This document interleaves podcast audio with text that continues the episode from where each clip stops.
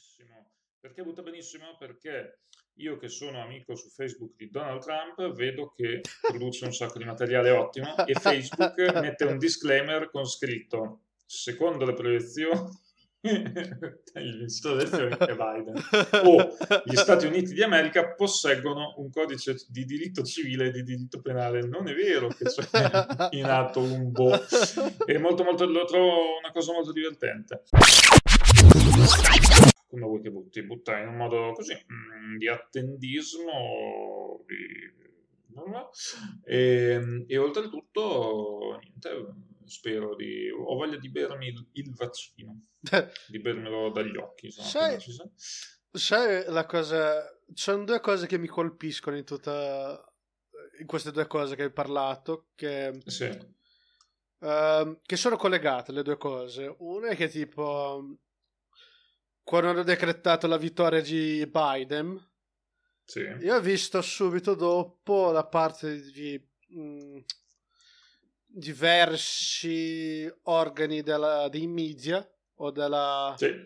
dell'impresa come si News. No, non della, non della Fox News, ma, ma ah. di quei, di quei della gente più o meno sensata. Ah, ok, ok.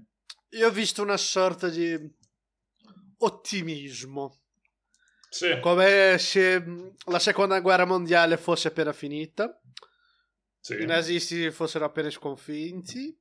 Sì. E ho visto questa sorta di ottimismo del tipo la democrazia tornerà al normale, sì. il sovranismo sta per cadere. Sì. E io non vedo questa sorta di come dire ottimismo. Sì del tutto un po'... White. White, sì, white power problem. Mi viene bene che tipo non andrà così come state immaginando. No, non andrà affatto così. È quella la cosa figa. Sì, è quella non la va cosa... mai così. Non va mai così. Non va così neanche quando va così, nel senso che l'ultima volta che è andato così era il 46 e dopo un mese è comunque andato tutto puttane, cioè è quella Eh, la seconda cosa è tipo è, è, la roba del vaccino che praticamente tutti quanti sono disperati alla ricerca di questo fottuto vaccino. Sì. Eh, una cosa su cui io combatto anche contro me stesso sì. è che quando annunceranno questo vaccino molta gente sì. festeggerà e penserà sì. eh, che si potrà uscire. No. E no. E no. No. No. No. No. No. No. Non si potrà uscire Però... nudi e baciare tutti quanti in bocca, no, indifferentemente. io non l'avrei fatto ugualmente. Però mi, insomma, mi, mi fa, voglio che ci sia. E quello che invece mm. la brutta notizia della, della settimana, mm. poi brutta notizia, la normal notizia della settimana, quindi normalmente brutta, mm è stata della manifestazione a Rimini. sì, ne voglio parlare, voglio prendere altri 10 iscritti, non me ne frega niente. Lo voglio, voglio parlare della manifestazione di coloro, e io lo dico ridendo per attirare ancora più incazzature da, da quei pochi comunque che ci ascoltano, di coloro che lamentano eh, perdita di fatturato. Cioè, mm ehm, non so, vogliamo dire gli imprenditori. Possiamo, no? possiamo dire gli imprenditori. O i prenditori, non si sa. Possiamo, e, po- eh... Ma non possiamo dire il loro nome perché, sai... No, mm. cioè, oddio, poi in effetti sul giornale, ma io non lo ricordo, non lo dico per piacere, proprio me lo sono scordato. Però, io posso dire gente... che uno di, uno di quei imprenditori che veniva nominato sì. al giornale eh, eh, gestiva o gestisce un locale in mm. cui sai molte cose strane sono capitate. Eh, ah, ho capito, perfetto.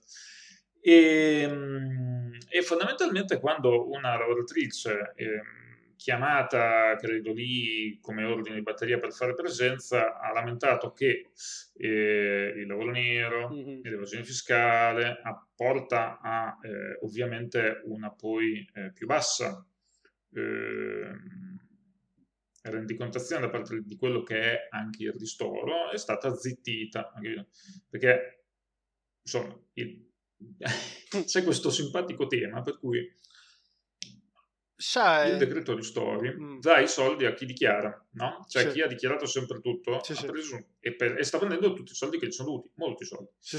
Chi no, molto meno. Eh, già.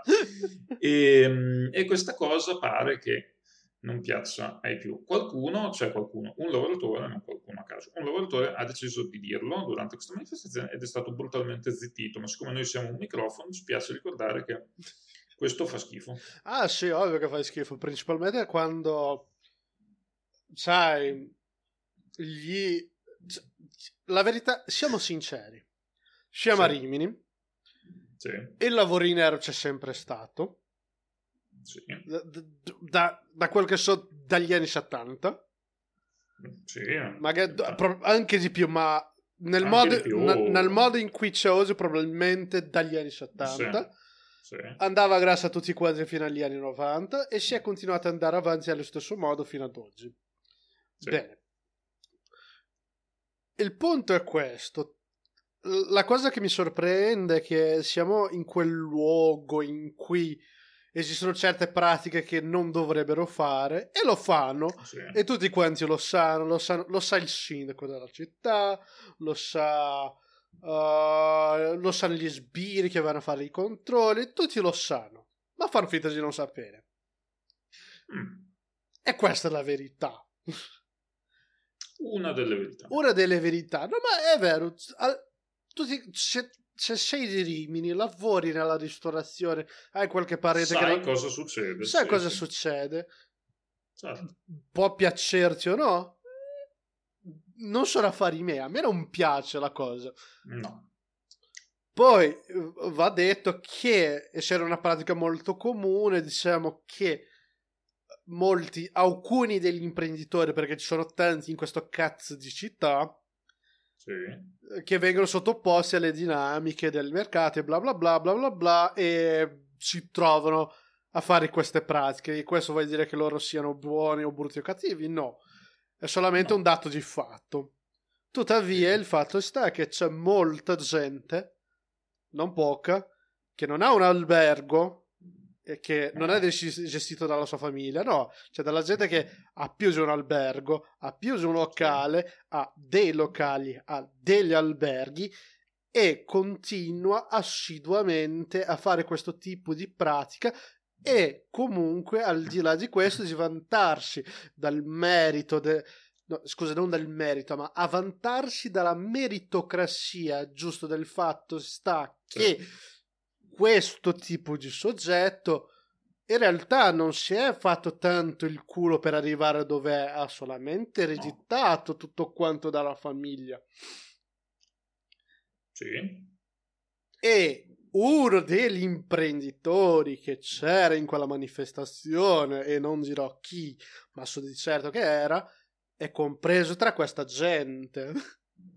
Ovviamente. Naturalmente perché lo spirito del mercato, del mercante anche in questo caso, mm-hmm. eh, si sclerotizza in quella che è poi la rendita di posizione. E questo c'è tutta una lunga storia anche di storia di quella che è l'industria. Ma ne parleremo magari ampiamente altrove. Detto questo, ricordiamo che eh, questo tipo di opinioni per chi ascolta noi, magari pochissimi fuori da, da qui, fuori dal contesto, eccetera, magari può sembrare una, così, un'esagerazione. Invece c'è una dimensione, diciamo, sistemica, ma secondo me perché c'è, e questo forse è diffuso ovunque, cioè una sorta di idea tale per cui il proprio lavoro mm-hmm. debba essere retribuito, e qui che scatta il paradosso, più di quanto forse non vale. Cioè, il primo motivo per cui si fa nero non è, come dicono tali voci politiche, alcune voci politiche, la sussistenza. Mm. No, è e si basa sull'idea che quello che si fa valga più di quello che il mercato che a costoro tanto dicono, insomma, piaccia, non valuti. E questo problema dà origine poi a una serie di fenomeni, cioè se io ritengo che uh, quello che faccio debba darmi 120 invece che 105, farò con le mani e con i piedi perché mi dia quei 120 che ritengo di meritarmi, quando poi mm-hmm. forse non è così, e non è così in virtù del fatto che rimani deluso dal tuo sistema e quindi puoi iniziare a evadere o a pagare in nero, eccetera. Sì, sì, infatti... Tutto questo finirà? Non si sa, probabilmente no. In un luogo come Rimini, mm, dove queste situazioni no. non vengono toccate seriamente, mm. no, no, no. Per carità, esiste della gente che mm. ti parla, c'è della gente che va a militare. Certo. Eh, però sono, sono sempre comunque delle voci minoritarie all'interno di questa città del cazzo. Vabbè, cioè, e, e, io dico anche, cioè, essere uno che si trova riccione, quindi in mezzo sì. ai democristiani del cazzo. Ah sì. sì. Ah sì. I democristiani uh, che hanno votato Lega hanno detto no, non abbiamo votato Lega. Eh sì, certo. certo. E, e, invece certo. è andata proprio così. È andata proprio così. Ehm, oh. Questo mi porta a ricordare um, nei primi giorni del, uh, delle nuove norme semi-lockdown. Sì. Mi è venuto in mente che c'erano state un paio di manifestazioni a Bologna. No, non a Bologna, a Milano. A Milano. Ma ciò riguarda anche Bologna, tipo nella settimana scorsa. Um, mm.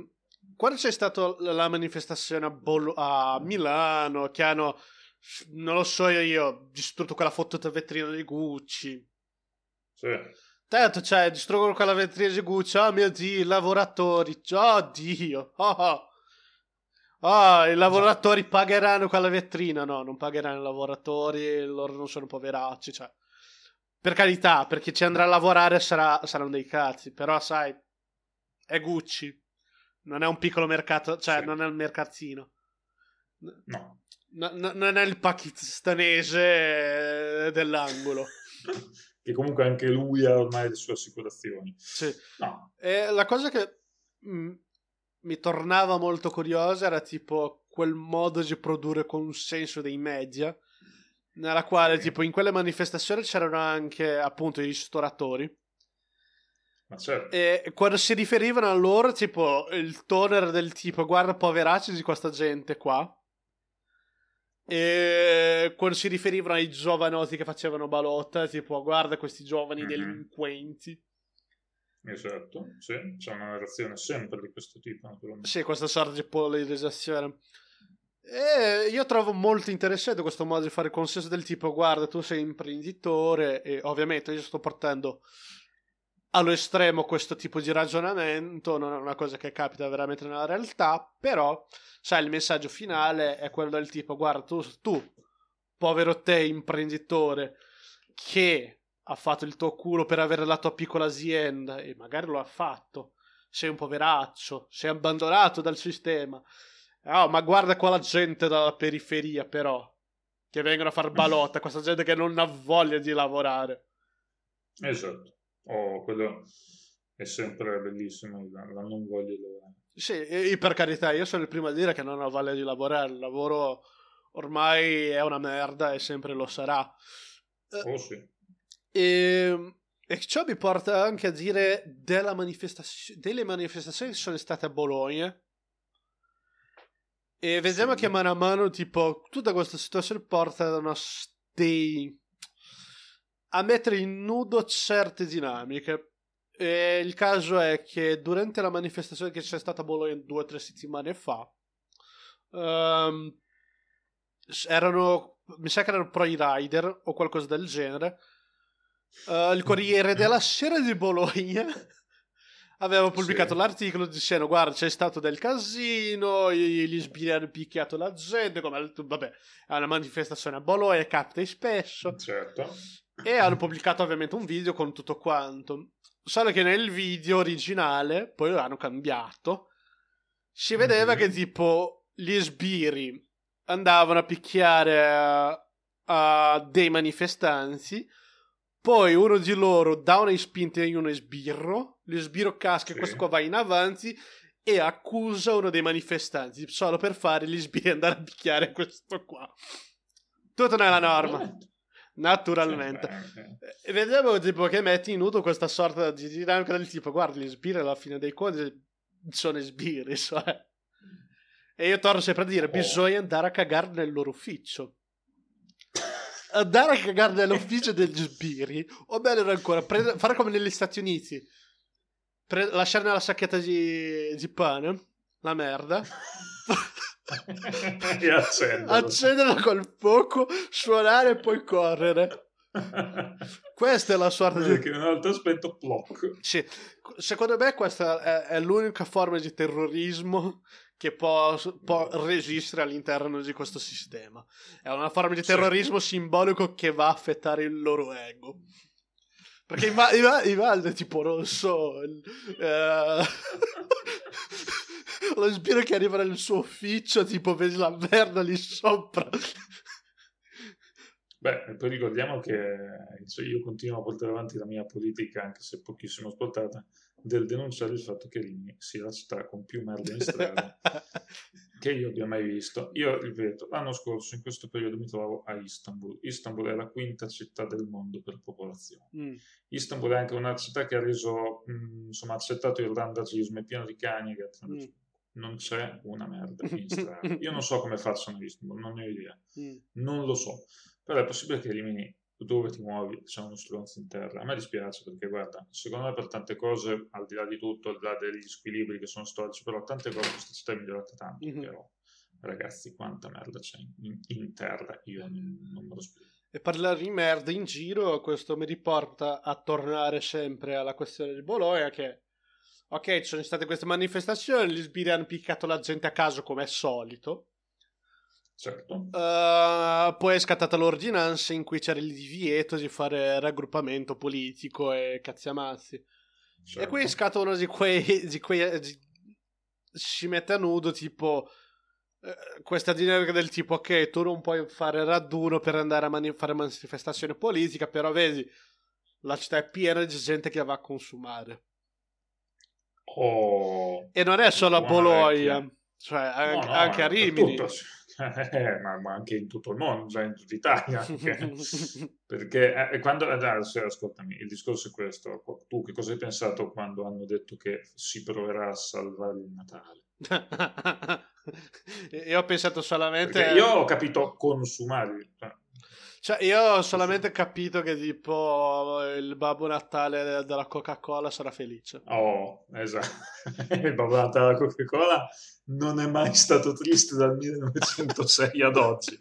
E no, sottolineiamo so. che il Babbo Natale della Coca-Cola non è il vero Babbo Natale. No, il vero Babbo Natale è un vescovo di nome Nicola e... che veniva dal Marocco. Penso un po'. E, que- e, e, questo, e, questo, è uno degli esempi del come uh, la pubblicità uh, modula. Sì, efficace su. Sì. È efficace, ma modula proprio la concessione che abbiamo anche dalla storia e dei costumi. Oh sì. Tipo. Oh sì, oh sì. Oh sì. Sì, il, nella festa di San Nicola si regalano i mandarini. il Natale sarebbe comunque salvo, diciamo così.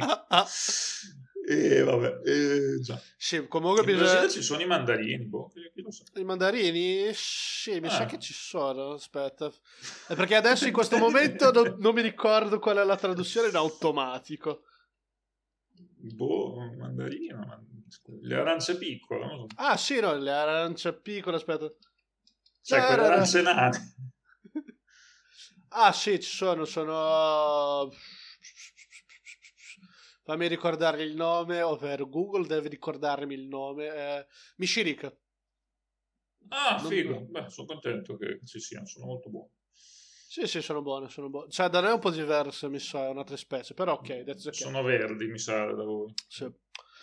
Eh... Oh yeah, oh yeah. Ma secondo te è così siamo nel buon cammino di perdere altra, altra gente che ci ascolta? Altri iscritti? Sì, penso di sì, ma va bene. il nostro obiettivo è guardare, tanto dire. diciamo che rimarranno solo quelli che, che la pensano, no?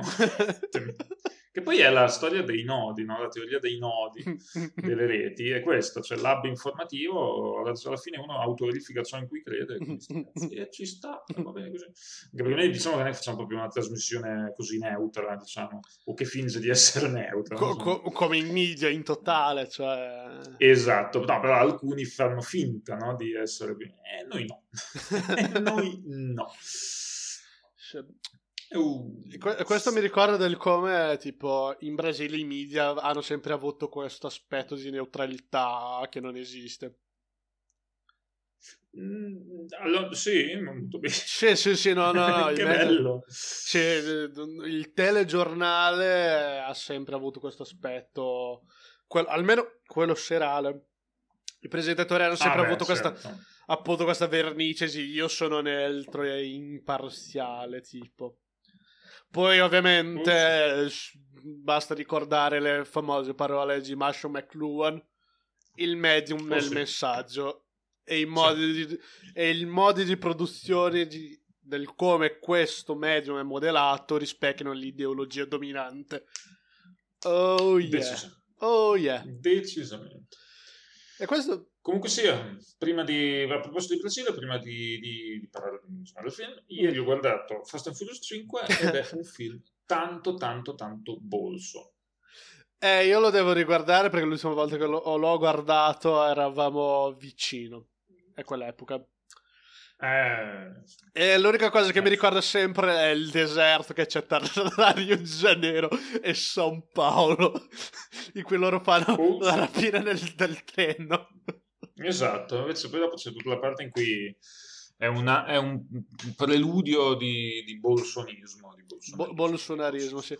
Tra l'altro, tipo, sì. Bolsonaro, tipo giorni fa, ha avuto un meltdown, tipo durante una conferenza Bene. stampa sul turismo. Ha, anche persino minacciato guerra. non è che ha minacciato, ha fatto intendere che è disposto a dichiarare guerra contro gli Stati Uniti. Bello. Mi sembra un'idea geniale.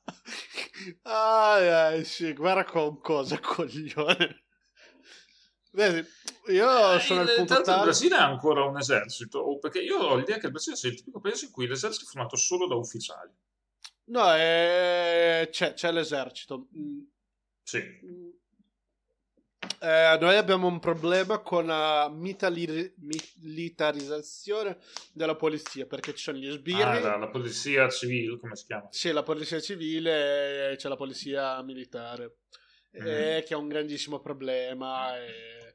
Oh boy, c'è tanta merda lì dentro che. Oh boy, Già. oh boy. Eh, sì, comunque l'elezione di Biden mi è servito a vedere solamente Bolsonaro che ha un completo meltdown. Eh, sì. vedere un po' della destra becera, perché se è la destra becera. Uh, andare appunto in questa fase di ops, ops, mm. cosa faremo? Però la cosa che mi dispiace eh. è vedere appunto che sarà sarà una valorizzazione di questa gente che non avrebbe dovuto avere non dovrebbe, non è che avrebbe dovuto no, non dovrebbe no. avere un microfono che sono i, i, tra virgolette liberali che in realtà sono libertari nascosto tipo, oh, sì. tipo che adesso sì, no, quella gente che ha, ha dei legami mol, molto, molto tipo um, strani con della gente bella come a, a, a, a Epstein tipo. Mm, sì, bellissimo. Sì, non, mm. non so, tipo, pre- io prenderò uno dei miei target preferiti a caso che tipo, dato che a me piace parlare di questa gente, um, prendiamo uh, l'esempio che mi piace che è Steven Pinker. Ah sì, ottimo. ottimo. Lingui- eh, eh, coincidista del linguaggio uh, di Harvard, nello stesso dipartimento di Chomsky, eh, che è molto ironico. Un soggetto Beh. sensato che ha fatto, ha fatto le sue cosine all'inizio degli anni 2000. Poi una certa si è iniziato a, come dire, a occuparsi di storia, essendo che non è un storico e non ha nemmeno la capacità uh, di un approccio multidisciplinare E, ehm, prendiamo lui. È una persona sensata, è uno di questi libertari o liberali che propongono questa visione neutra di tipo, oh, noi siamo neutri, guarda come siamo mhm. sensati, mm-hmm. guarda come parliamo pompati e bene. E sai, è, mm, è, una persona che mm, era, ha dei legami con Epstein, tipo. Molto bene, mi spiace. È tipo... È tutto ciò di cui non avevamo bisogno. È tutto ciò di cui non avevamo bisogno. Sì. Ed è la gente veramente molto scusa. E il migliore di tutto questo, sai cos'è? Mm. È che solitamente quando tu vai a criticare lui, lui dice: No, ma voi siete. Non credete a questo marxista. Esatto. O se tu sei tipo un filosofo che vai a, a criticare la critica che lui fa a Nietzsche, tipo, beh, la tua critica è idiota. E lui fa, la mia critica non è idiota. e si gira e inizia a parlare. È un argomento potentissimo. Sì, sì, sì. No, ma, cioè... Se, tu leggi le, sue, le critiche che lui fa inizia, tipo, sembra la versione becera dell'irrazionalismo di Lucas, tipo, tipo è questo certo. tipo di cosa. Io non, non, mi piace la critica di Lucas, uh, di Nietzsche, eh, dell'irrazionalismo. Però ha delle fondamenta solide, cioè Lucas non era un coglione. No. Non era becero, cioè la, la sua critica ha un fondamento interessante. Non sono d'accordo, è solo questo. e non è che tipo io leggo la critica di Pinker, di Pinker verso Nietzsche, nella quale lui fa: No, guarda, guarda, leggete questa roba che ha detto Nietzsche. Non a meno, vedete che i nazisti cred- hanno creduto lui. Sì, beh, però io non sono storico, ma so che un, c'è un lungo giro qui per arrivare a questa oh. affermazione. La tua critica è solamente idiota, non so come dirti educatamente. No, non c'è modo di dirlo educatamente. Dopodiché, mm. di, dall'Europa vedere questi fa un po' ridere perché. Mm,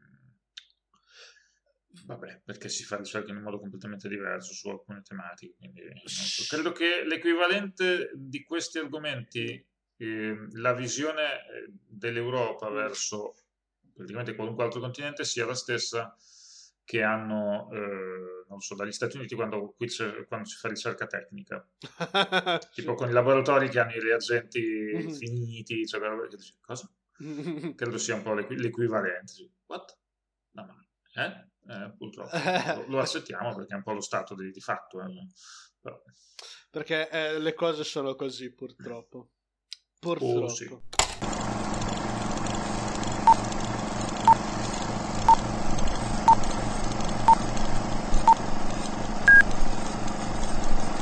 Questa casa fatiscente, piena di calcinacci. Col giardino infestato di erbacce e la lettiera dei gatti che non viene mai pulita. Una casa così bella, che spreco. Ci si potrebbero fare tante cose. Ci potrebbe vivere una famiglia con dei bambini. Era stata progettata per quello. Che spreco. La dovrebbero sequestrare per farne un uso migliore.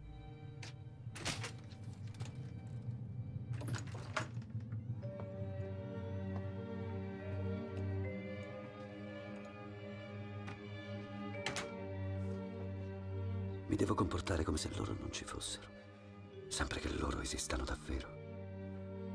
Potrebbero essere solo frutto della mia immaginazione qualunque cosa sia quella che sta osservando, non è umana.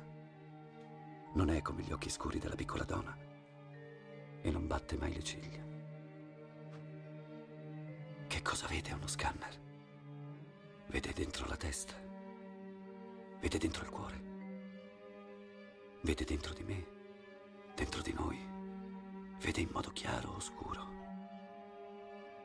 Spero che veda in modo chiaro perché io non riesco più a vedere dentro di me. Io vedo solo tenebre. Spero per il bene di tutti che gli scanner vedano meglio. Perché se lo scanner vede solo in modo scuro, così come me, allora sono dannato. Dannato per sempre. E in questo modo finiremo per morire tutti, conoscendo poco o niente. E su quel poco che conosceremo, ci saremo anche sbagliati.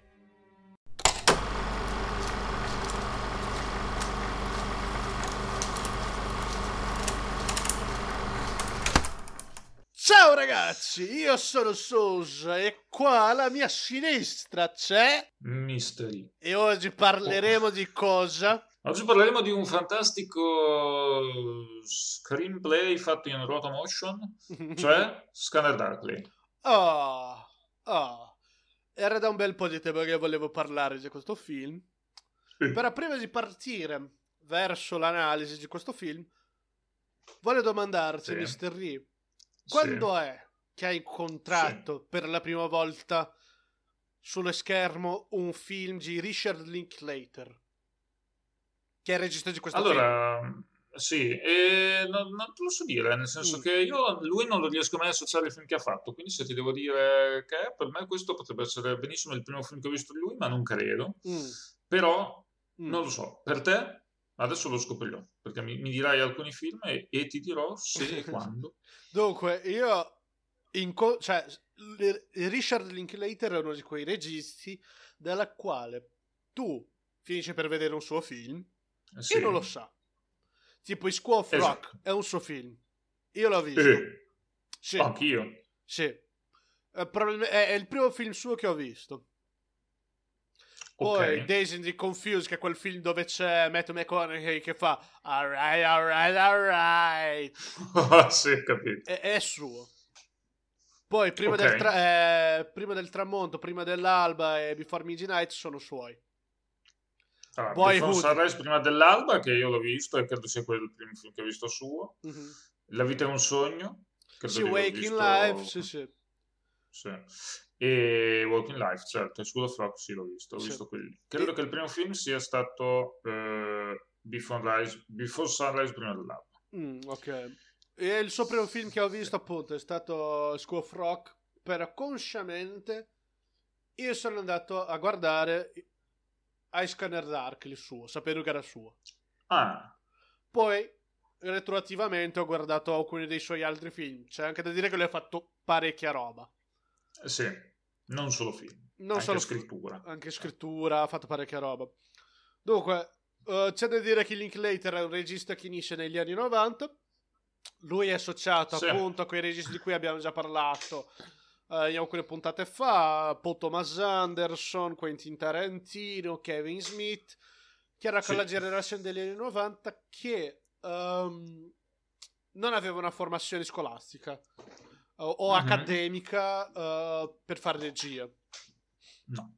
Uh, Linklater, se non mi sbaglio, è del Texas, è di Austin, se non mi sbaglio. Oh. Io non ho Google qui davanti in questo momento, quindi può darsi che mi sbagli. E quindi lui è un regista innanzitutto prolisso, come ho già detto. Ha fatto questi gran filmoni qua, alcuni classici. Sì. E ha fatto appunto uh, drammi adolescenziali, ha fatto film un po' più sperimentali, come questo Kai Waking Life, ha fatto film d'autore, come Boyhood, che è quel film girato in 12 anni. Sì, molto interessante quello. E forse quei che sono i suoi miglior film, al mio vedere, che è la trilogia del prima. Prima dell'alba, sì. prima del tramonto sì. e Before Midnight. Sono al mio vedere i suoi miglior film. E tipo, secondo me, assieme ai Shir degli Anelli, una delle trilogie ben, più ben fatte. Ok, interessante come parallelismo perché si parla di cose completamente diverse. Sono però, cose completamente sì. diverse, però ricordati questo, solitamente quando si parla di trilogie, sì. uh, si dice che il terzo film fa un po' cacare. Di solito, di, di solito. solito. è vero. È vero, guarda, guarda, l'esempio è questo. Uh, Ritorno al futuro 3. È buono? Mm, sì. Come gli altri? No. no. Però no, è divertente. No. Anche se a me non piacciono tanto gli altri, ok? Non mi piace Zemeckis in generale, però è un'altra storia. Um, Neanche a me, ti dico uh, Il padrino, il terzo. Mm, è buono quanto il primo e il secondo? no. No. No, però non è brutto. Cioè è bello, ma non è così bello. Esattamente, sì. È utile, diciamo. Sono film eh, utili. Sono I terzi film della trilogia. Sì. Allora, uh, Il Signore degli Anelli, Il Ritorno del Re. Il sì. terzo film è un gran film. Sì.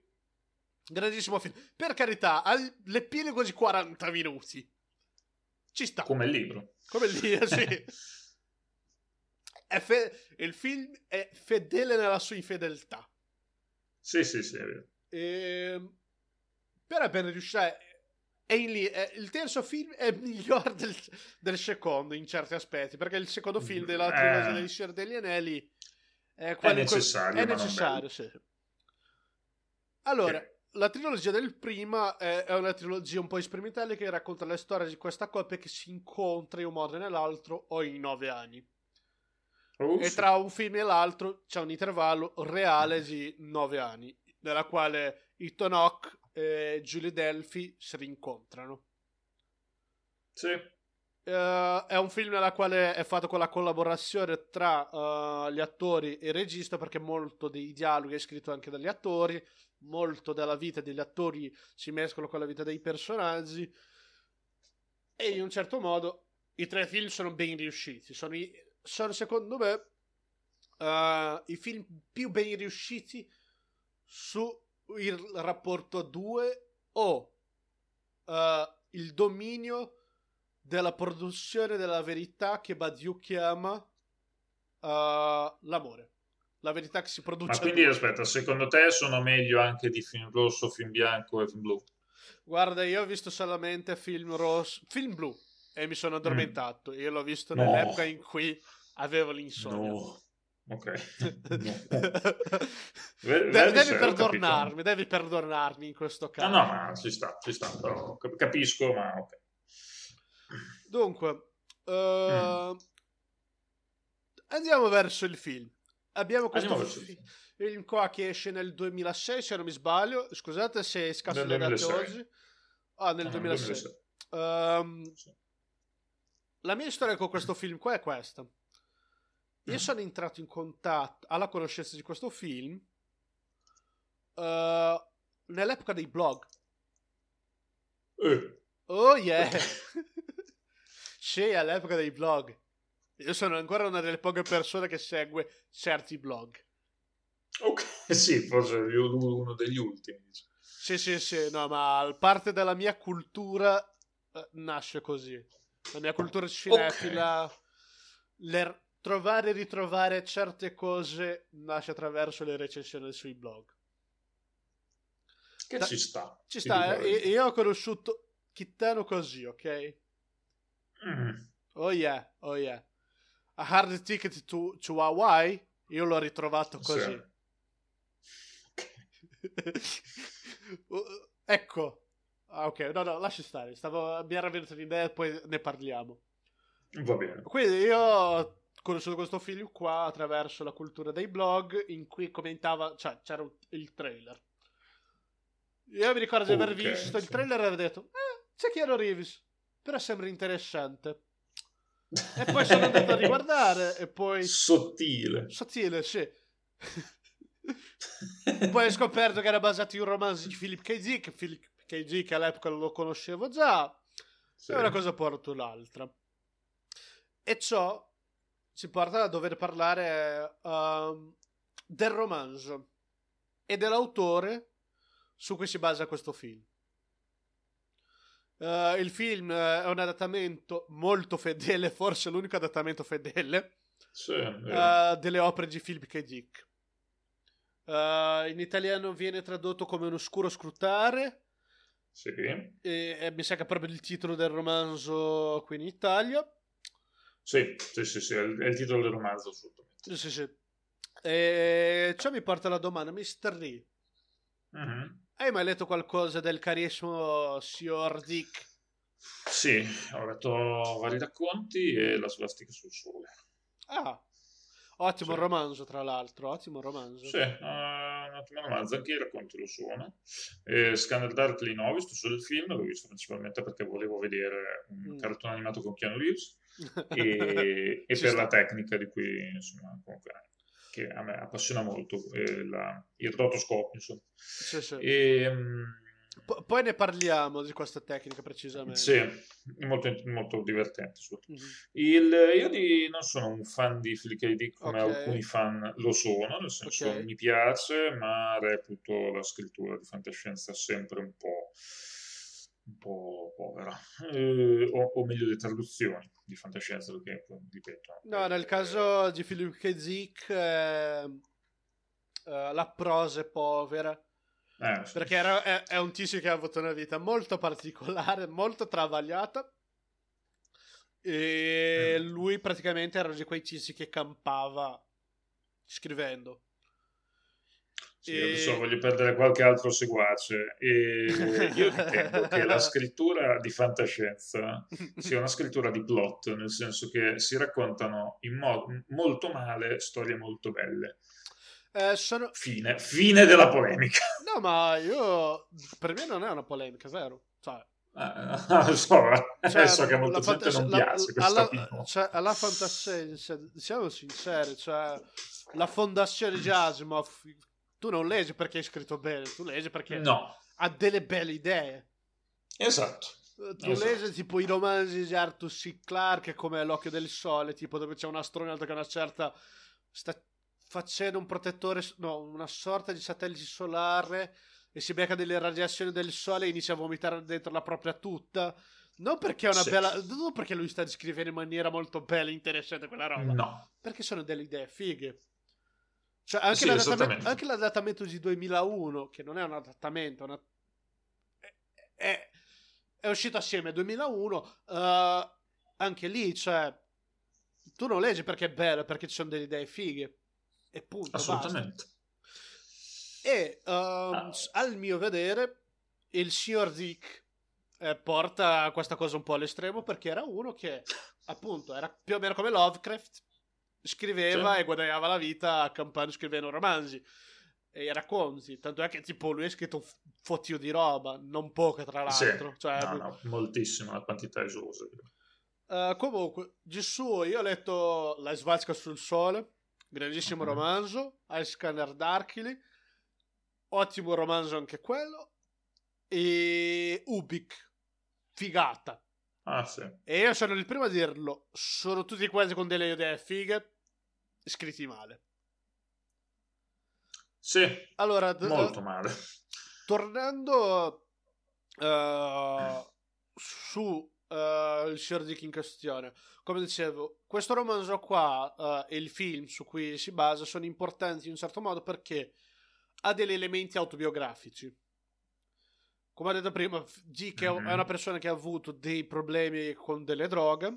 Nel, sì. nel, suo caso, per essere ancora più preciso, c'era un periodo in cui lui si, era, si faceva di metanfetamina per scrivere di più.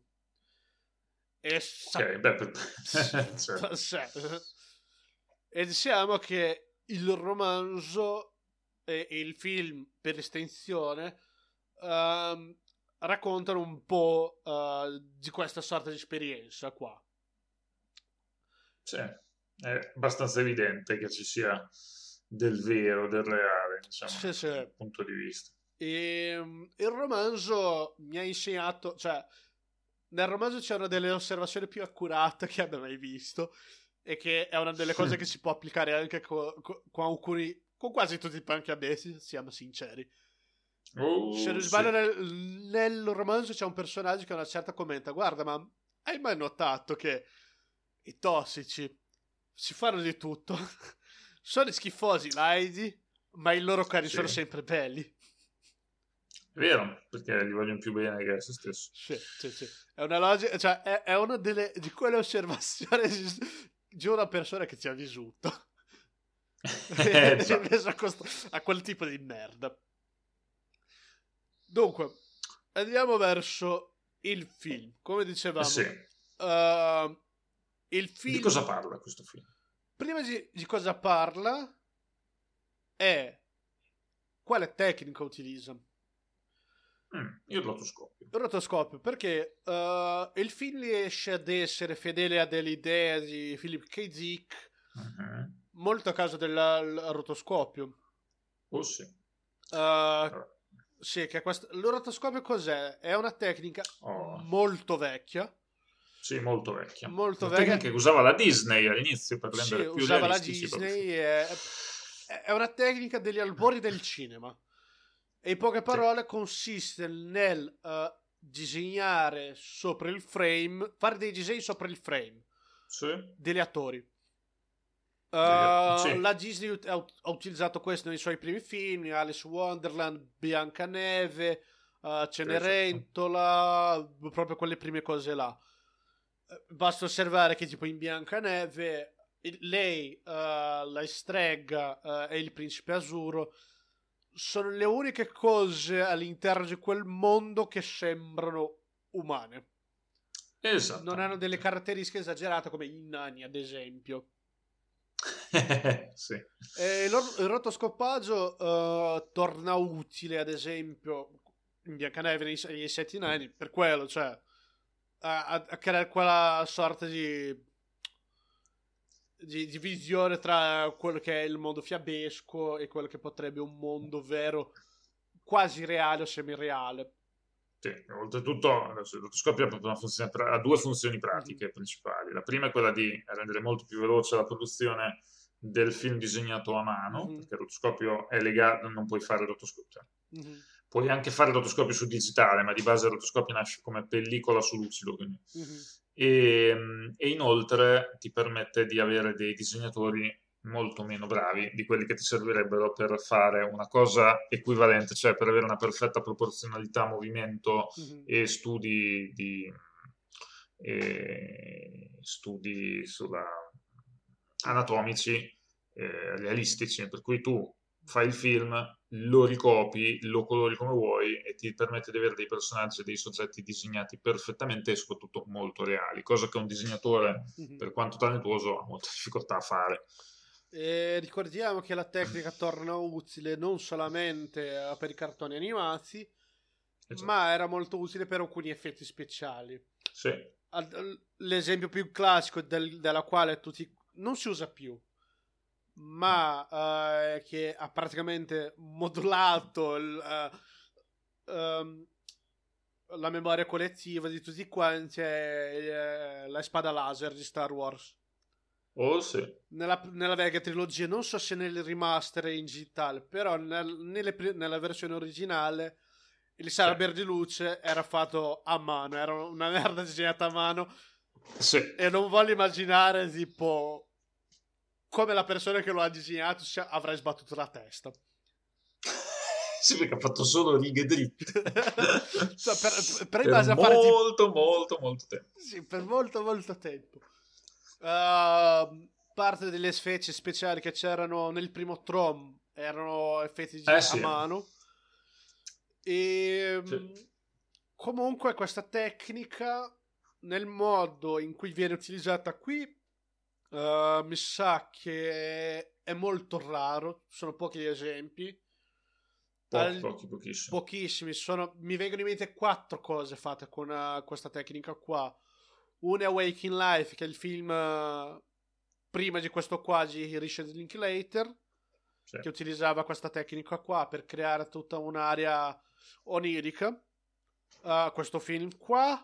Poi c'è quel film su Van Gogh che è uscito un paio d'anni fa, sì. E che è tutto fatto a mano, così. Sì. Poi c'è una, una serie della, dell'Amazon Prime ecco, ah, dagli stessi creatori di Bojack Horseman chiamata Undone ah. che è fatta con uh, rotoscospa, eh, roto, rotoscopio rotoscopio ecco grazie però lì non cioè penso che lì sia già uh, con l'utilizzo del digitale sì. Non solo Waking, uh, Waking, Life mi sa che è fatto a mano, Scanner Darkly mi sa che è fatto a mano, salvo alcune eccezioni. Alcune cose, sì. Uh, Loving Vincent è tutto a mano, da quel che so. Mm-hmm, sì. sono diversi artisti coinvolti in quella roba lì. E mi sa che, un, mi sa che è fatto un po' quel digitale.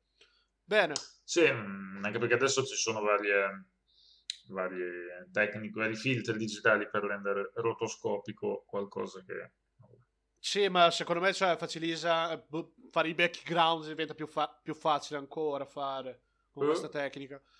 Sì. Um, bene, questa tecnica torna utile perché appunto aiutare a creare un'area ori- onirica intorno al film. Sì. Che è una cosa o che è in comune con il romanzo. Il romanzo ha molto un'area onirica è uno dei temi che è che in realtà è molto comune nelle opere di Philip K. Dick, ma si estende il romanzo, a creare anche un'area di paranoia. Eh, parecchio. Sì, e il film ci riesce... E un'area di perdita di identità. Perdita di identità soprattutto, soprattutto. Uh-huh. Eh, adesso arriviamo a parlare di cosa si tratta questo film. Misteri riesce a fare un riassunto della trama di questo film? Sì. Allora, questo film eh, come trama ha una trama molto, molto semplice. Il nostro investigatore è, eh, diciamo, involved, come si può dire, si occupa mm. di indagare sulla eh, mm. diffusione della droga eh, in inglese D, in italiano M, cioè della droga morte, la death drug. Questa sostanza eh, è un po' come la crisi degli oppiacei. Tra l'altro molto interessante perché il film esce proprio in un momento in cui si diffonde ed esplode, in, soprattutto in Florida. No, no, il film è uscito la... prima.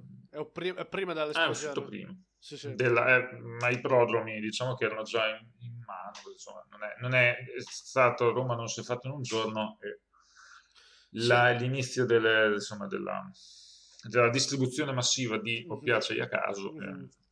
Eh. E, e insomma, il nostro, il nostro, investigatore indaga sulla diffusione sempre più pervasiva di questa droga M o di questa droga D, di questa droga Death. Per farlo eh, indossa una sorta di tuta, è molto interessante perché il rotoscopio permette di fare questo effetto senza spendere centinaia di milioni di dollari, infatti il film costa 8 milioni, mm-hmm. e, ovvero lui indossa questa tuta che una volta tirata sulla zip gli dona una completamente diversa identità, tale per cui non può essere riconosciuto da nessuno mm-hmm. da nessuno, neanche i suoi colleghi, niente. E il suo eh, indagare è parallelo al suo stesso eh, utilizzo e quindi alla sua stessa caduta nel vortice di una eh, tossicomania sempre più mm-hmm. spinta che lo porterà poi a una completa perdita del sé e della propria identità. Ovviamente in questo film, come già si può intuire, è pieno di parallelismi metaforici, simbolici tra l'utilizzo di questa tuta, l'utilizzo di una doppia identità mm-hmm. o, di la, o, o, di un'identità fluida, perché poi in questa tuta si può, ci si può travestire praticamente da chiunque si voglia, in qualche maniera, mm-hmm. e dall'ambiguità eh, dei ruoli che, che l'investigatore, cioè Keanu Reeves, va ad assumere, fino a un punto di paradosso di cui magari non parleremo, parleremo successivamente. E questo è un po' a grandi linee la trama, cioè un infiltrato della polizia utilizza uno strambo marchingegno tale per cui a un certo punto rischia, anzi più che rischia, di dimenticarsi di se stesso. Michael per la droga o del marchingegno o, di tut- o dell'interazione fra i due?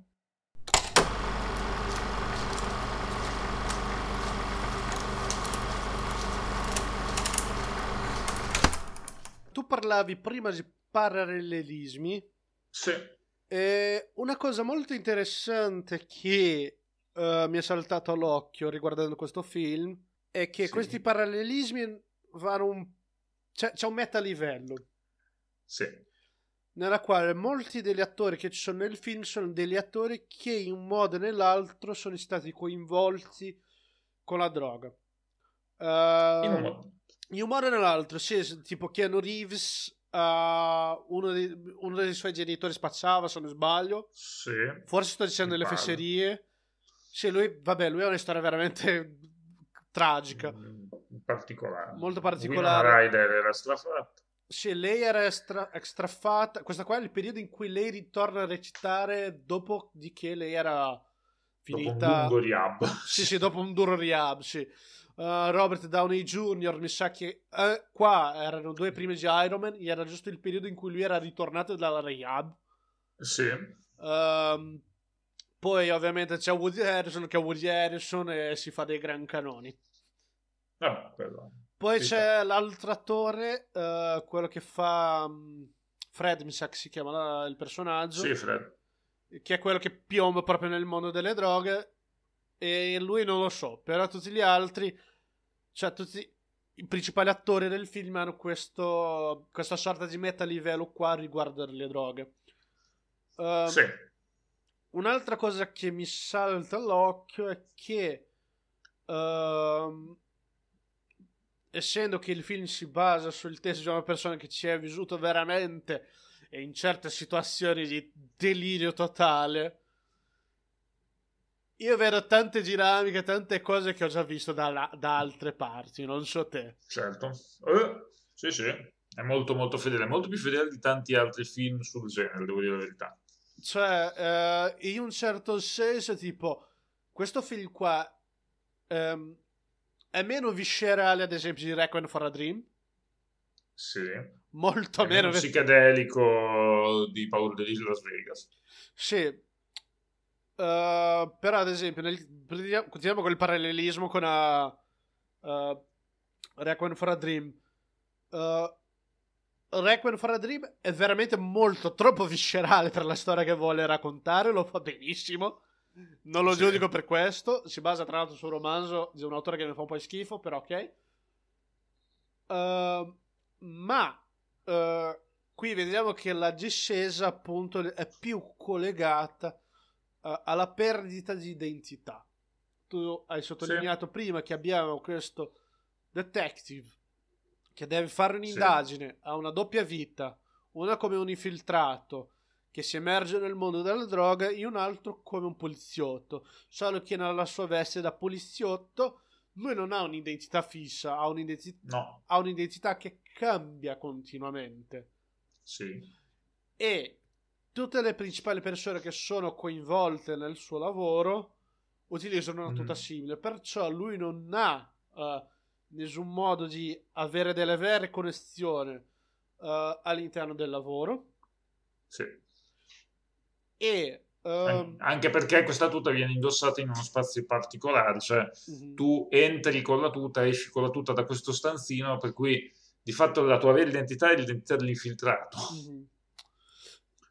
E lui, come un infiltrato, non riesce a crearsi dei legami perché uno, lui è un infiltrato, due, esiste tutta una serie di dinamiche che riguardano, che sono molto fedeli a delle persone che utilizzano degli stupefacenti veramente molto pesanti lì all'interno sì. e di cui rei anche la paranoia. Oh sì. Oh sì. Fino al punto in cui di fatto lui a un certo punto indaga contro se stesso. Eh, vieni costretto a indagarsi a se stesso. Sì. Sì. E, e ovviamente tutti i personaggi, al mio vedere, rappresentano in un modo o nell'altro dei gradi diversi uh, e delle dinamiche, cioè dei gradi diversi di come una persona può perdersi uh, in questo mondo. Abbiamo tipo il personaggio Keanu Reeves che ha una totale perdita dell'identità. Sì Abbiamo Fred che è quello che non perde solamente l'identità, perde tutto, letteralmente. Sì. Diventa proprio lobotomizzato nel processo. Tra l'altro una delle scene più, una delle scene più fedeli al romanzo è quello, dove lui cerca di oh. suicidarsi. Si prende un botto di pasticche. Poi nel frattempo se ne accorge che il vino che aveva per suicidarsi era un vino troppo scadente, decide di prendere un buon vino, se lo prende, beve un po' di quel vino, però nel frattempo inizia ad avere delle allucinazioni che compare questo essere di un'altra dimensione, con 5.000 occhi che gli inizia a descrivere a tutti i suoi peccati. E lui fa- vuole eh, fare tutto io... questo con in mano un libro della fontana meravigliosa di Ayn Rand. Oh sì, oh sì. È una cosa molto ironica questo. Bello. Uh, abbiamo il personaggio di Robert Downey Jr. che è giusto quello che si emerge nella paranoia. Che insomma, un po' il classico, il preso male. Eh, lui è il preso male e lui dovrebbe... Se, se, se ognuno rappresentasse un tipo di droga... Sì. E, in questo film che sia chiaro, ne sono dei personaggi che rappresentano una droga di preciso Robert Downey Jr. rappresenterebbe quello che si fa di cocaina, il pigliato male che si fa di sì. cocaina. Quel comportamento lì è il comportamento paranoico di uno che si fa di cocaina. Sì, che eh. si è fatto per troppo tempo e adesso sta così. Sì, sì, no, e che continua a farsi tra l'altro. Poi abbiamo, ah, sì. abbiamo, gli altri due personaggi, che è il personaggio di Winona Ryder, uh, che riesce ad essere... È, è, probabilmente l'unica persona che riesce ad essere funzionale.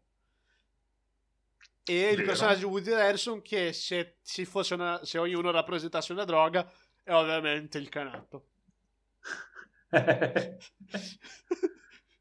Perché lui è il canato del gruppo. Di... Che ci sta sempre. È anche quello che porta simpatia. È quello che porta simpatia e, e appoggia qualsiasi idea. Sì.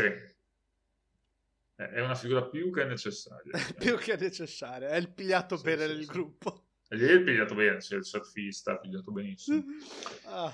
Questo qui, in, insomma, diciamo un po' in sintesi, è però è anche eh, un film intimista, nel mm. senso che mh, mm, queste sono... Per...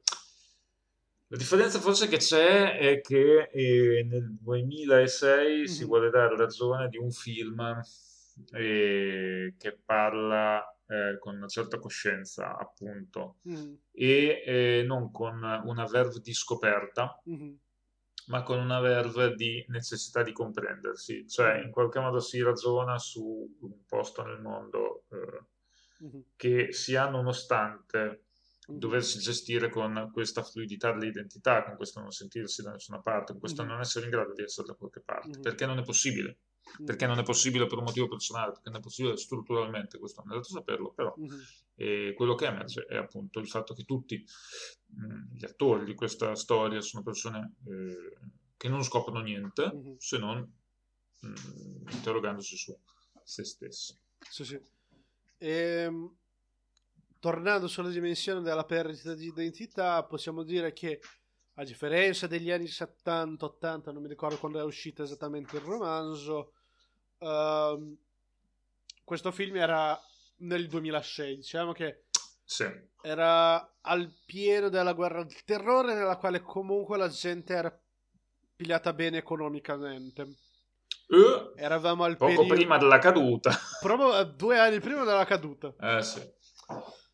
E era il periodo eh, sì. in cui si parlava molto ancora uh, e è un'analisi che aveva ragione al suo tempo, al mio vedere, e che oggi ha solamente quel contributo di essere un'analisi storica, che è appunto quella della modernità liquida di Bauman.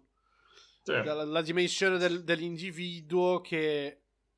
No, la dimensione dell'essere che è un individuo all'interno di, questi, di, di queste macro strutture e che ha una certa libertà o dei gradi di libertà per provare. In questo sì. caso qua stiamo parlando delle droghe, perché durante tutti i film si parla dell'indagare la droga, indagare quello e quell'altro, però raramente vediamo tipo la gente essere fermata a, causa degli sbirri. Sì. E il Vero. film è un'area di paranoia, ma effettivamente non vediamo mai, uh, togliendo un momento, non vediamo mai appunto la preoccupazione del tipo gli sbirri ci beccheranno. No. E quindi è, è, una, è, una, paura, anche se esiste un regime di sorveglianza, il film lascia chiaro questo, è una cosa molto più data da, uh, da dei dispositivi di controllo. Una cosa su cui il film riesce, uh, a causa di essere un adattamento di una cosa degli anni 70, è di avere quella visione del tipo, guarda, la questione delle droghe, al di là della dimensione dell'intimità, del provare, eh, non è un problema solamente individuale. No. Il film lascia chiaro alla fine dei conti, e qui andiamo dritto negli spoiler, uh, quando il personaggio di Keanu Reeves ha un completo collasso mentale a causa dell'estremo utilizzo di questa sostanza di yeah. OM, uh, nella quale lui praticamente gli, gli avviene una scissione uh, uh, dei, due lobi, no, dei due emisferi cerebrali in cui uno va in competizione contro l'altro. Non mi ricordo se questo è possibile nella vita reale. È possibile. Eh, non nei termini come spiegano loro nel film. No. Ok, apriamo la parentesi, ragazzi. Questo fi- il romanzo è stato scritto negli anni 70. a quell'epoca si credeva ancora a quella roba dei due emisferi cerebrali, ok, ai bambini? Ovvero che l'emisfero sinistro bada al linguaggio mm. e l'emisfero destro ai movimenti, mm-hmm. quelle cose lì. Sì. Uh, ovviamente il nostro cervello è diviso in due emisferi, sì, tuttavia sì. oggi si è scoperto che esistono delle funzioni del linguaggio che si trovano in un altro emisfero. E sì. è, in poche parole, il cervello è molto più complesso di quello che si immagina. Mm. Uh, non so se è possibile nel modo in cui dicono loro. Quindi no, io lascio allora, il beneficio del Quello che può succedere è che ci sono persone che nascono o che prendono botte in testa particolarmente forti, per cui gli emisferi si staccano dal corpo calloso o rimangono in contatto per e succedono cose particolari, diciamo. Sì, sì. Però finisce lì. Cioè, no, non so se può capitare come succede nel film. Tuttavia il fatto sta che lui ha quello che si potrebbe definire un overdose, finisce una rehab e da quella sì. rehab viene svelato che coloro che uh, hanno creato questa rehab sono anche coloro che distribuiscono la droga. Eh, naturalmente. E lui, eh. con quel poco di coscienza che ha, nota quello e prende un fioricino e il film lascia in aperto se lui riuscirà a portare uh, quel fioricino al personaggio di Winona Ryder che scopriamo poi era il suo capo. Eh, eh già, eh già. Eh già, eh già. E qui abbiamo uh, un paio di osservazioni da fare, appunto, come dicevamo prima. Il film lascia chiaro che è difficile crearsi dei legami veri e propri all'interno di una società in cui esistono dei dispositivi che non lo permettono. Nel caso del film esistono questi dispositivi di controllo che sono dettati dalla paranoia, sì. da un lato, e dall'altro ci sono questi dispositivi che incentivano uh, l'edonismo sfrenato dell'utilizzo delle droghe. E, e film... si vede che è un film pre-crisi in questo. E si vede un film che è, che è un film pre-crisi, però comunque la cosa interessante è questa, che la visione non è quella solamente del tipo, guarda, tu non devi usare le droghe, devi essere cosciente di te stesso. Il film lascia chiaro che, guarda, esistono delle dinamiche all'interno uh, della società o della macrostruttura o delle strutture sociali che fanno sì che uh, la guerra alle droghe, le droghe stesse, sì. siano parte del problema e che la struttura riproduce attraverso i loro uh, dispositivi di potere uh, queste dinamiche. Quindi questo film, questo film qua funziona più o meno come la versione uh, per bambini di The Wire. sì. Guarda bambini, vi faccio vedere come funziona il mondo delle droghe. Se non sei intelligente ecco. abbastanza, capirai che è il governo che bada tutto e per carità, cioè è una cosa che è derivata dal romanzo ma se ti ragioni un attimo, la critica è appunto sistemica. La critica è sistemica, il, il, il, tratto che, ecco, secondo me il discorso è questo, in, è in questo che si vede uh-huh. che è profondamente un film pre-crisi, uh-huh. perché questa è una tematica tipicamente da ciclo keynesiano, sì, non da anticiclo. Uh-huh. Nell'anticiclo sei solo nella merda e quindi... Beh, beh, Oh sì. Oh sì. Tra, apri, aprendo una parentesi, comunque la crisi del 2008 e la crisi del, del coronavirus, della pandemia che c'è adesso, uh-huh. ha riaffermato una famosa frase che c'è uh, tra i marxisti in Brasile. Uh. E sai qual è la frase? No. Durante le crisi economiche tutti quanti sono keynesiani. Eh, è vero. Strano, sì. È strano. È assolutamente vero. Che strano. È, è, assolutamente così. E questo è interessante. Questo è interessante perché oggi forse un film del genere non si, non si farebbe in questo modo. Uh, un film del genere non si farebbe in questo modo perché, cioè, Intendi questo modo con, con la tecnica? No, no, con il rotoscopio si farebbe di brutto. Okay. Non si farebbe come trasposizione fedele in, in questo senso. Perché, secondo me... Perché ci, ci dovrebbe essere qualcuno che spiega, guarda ragazzi, c'è il sistema, è un problema del sistema. Ma se tu pensi, nel 2008 mm. il populismo, questo populismo, mm. questo complottismo, mm. questo non c'erano ce n'erano altri, ma non erano così, o meglio, eh, sono sempre esistiti da vario tempo, però erano una sottocultura, erano un sottobosco, erano qualcosa di cui chi e ne faceva qui... parte un po' si vergognava. Aspetta, e qui arriviamo a una, a una cosa molto interessante. Mm-hmm. Uh, perché in questo film c'è Alex Jones. Oh sì. Lui fa un comparso speciale. sì. Per chi non sa la storia di Alex Jones, lui esce da un tipo specifico di sinistra degli anni 90, che era giusto quella sinistra che aveva a che fare con le droghe. Oh yeah. È lo stesso tipo di sinistra che flirtava con la, la teoria degli UFO e con le teorie de, del complotto. È molto yes. curioso vedere la svolta che c'è stata da lì in poi. Lo è perché eh, questo tipo di mondo inizia a diventare centrale nel dibattito politico, nel mm-hmm. dibattito sociale, mm-hmm. perché di fatto noi ci troviamo in una distopia cyberpunk ma low technology, no? Mm-hmm. Low power. Cioè di fatto è, così, non abbiamo le macchine volanti, abbiamo, abbiamo i telefonini ma lo sia, cioè il tipo di paranoia, il tipo di, il tipo di assurdo uh-huh. eh, fa sì che oggi una narrazione come quella di Scanner Darkly abbia meno senso. Ah, perché sì. non è qualcosa che tu dici potrebbe accadere, cioè quello che deve accadere sta già accadendo, è già uh-huh. realizzato ed è diverso da quello. Uh-huh. È diverso da quello. Un po' di tempo fa leggevo un articolo che diceva: Ecco perché oggi possiamo finalmente dire che V per Vendetta non ha predetto un cazzo. Esatto.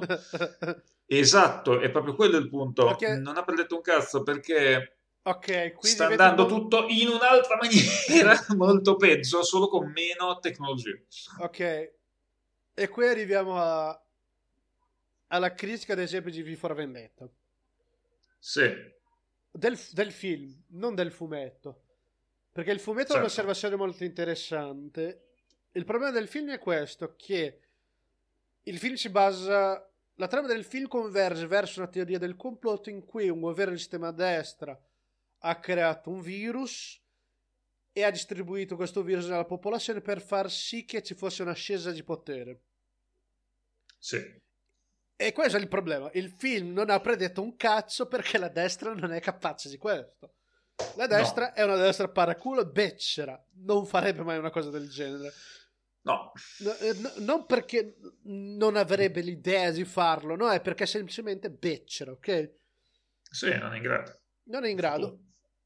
Il uh, fumetto ha un'osservazione molto più uh, genuina, al mio vedere, e molto più profonda su come sorgano, uh, come, si può come può sorgere un governo autoritario fascista.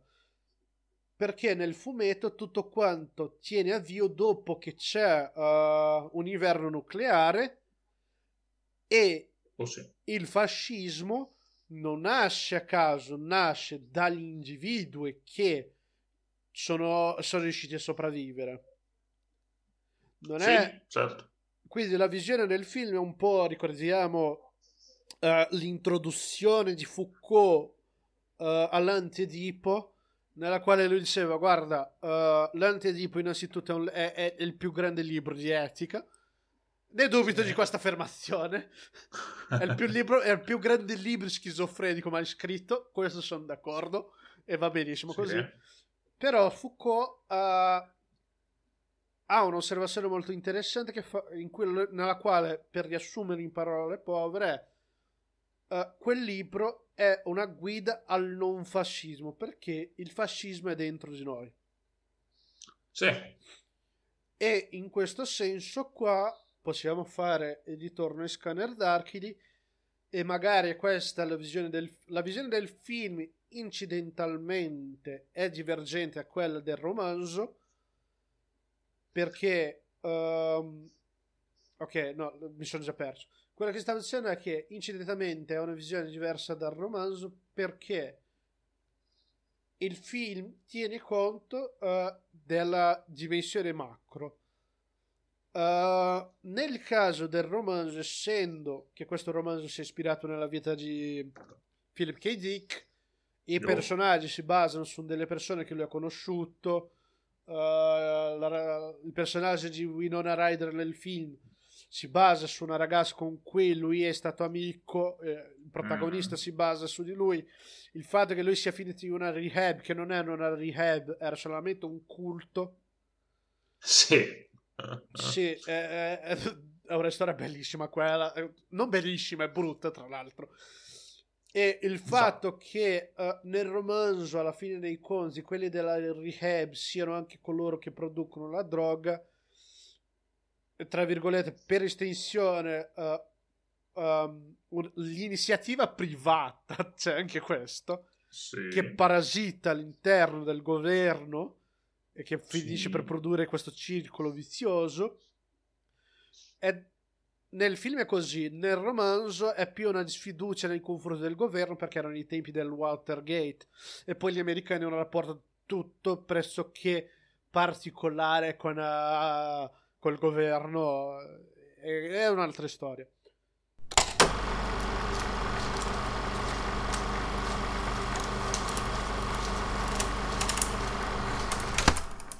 Ok, Mr. Re, vorrei commentare sì. un attimo gli attori. Sì. Abbiamo fatto queste due puntate fino adesso per parlare di lui, Mr. Keanu Reeves. Sì, Mr. Keanu qui... Reeves. In questo film, Mr. Aspetta, Keanu aspetta, aspetta. Prima di tutto, qui, secondo me, è uno dei primi sì. esempi del Keanu Reeves barbutto. È vero.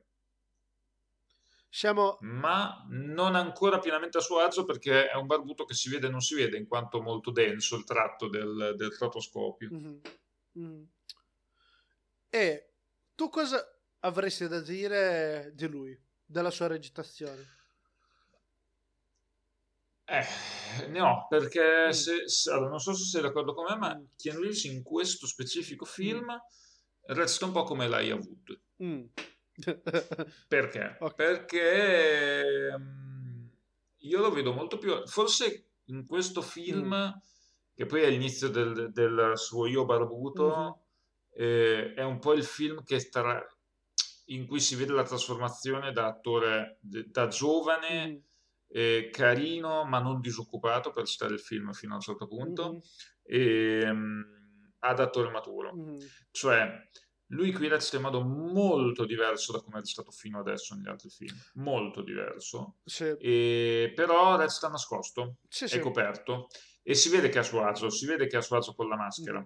cioè lui qui è completamente mascherato, nel mm. senso che è lui, mm. ma non si vede, non si vede chiaramente e ha un modo di muoversi, un modo di uh, stare sulla scena completamente diverso, secondo me.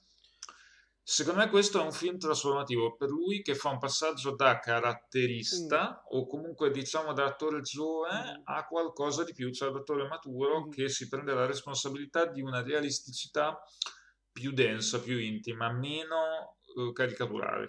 Sì, sì, io devo dire che uh, in confronto, che adesso io John e Mnemonic, uh, c'è una scena in cui sì. lui si incazza in, questo, in, cui in questo film sì. E qui vediamo che lui è veramente molto più credibile.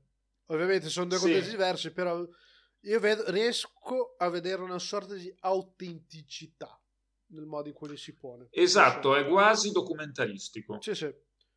Poi, uh, ehm... degli altri attori, hai qualcosa da dire? Sono tutti, mo- a me sembra più uh, che l'abbiano preso come una sorta di documentario. Mm. Cioè, a livello di recitazione, io ti dico, adesso torno un attimo su Keanu Reeves, poi... tu pensalo in, nell'Avvocato del Diavolo, pensalo in Matrix, no?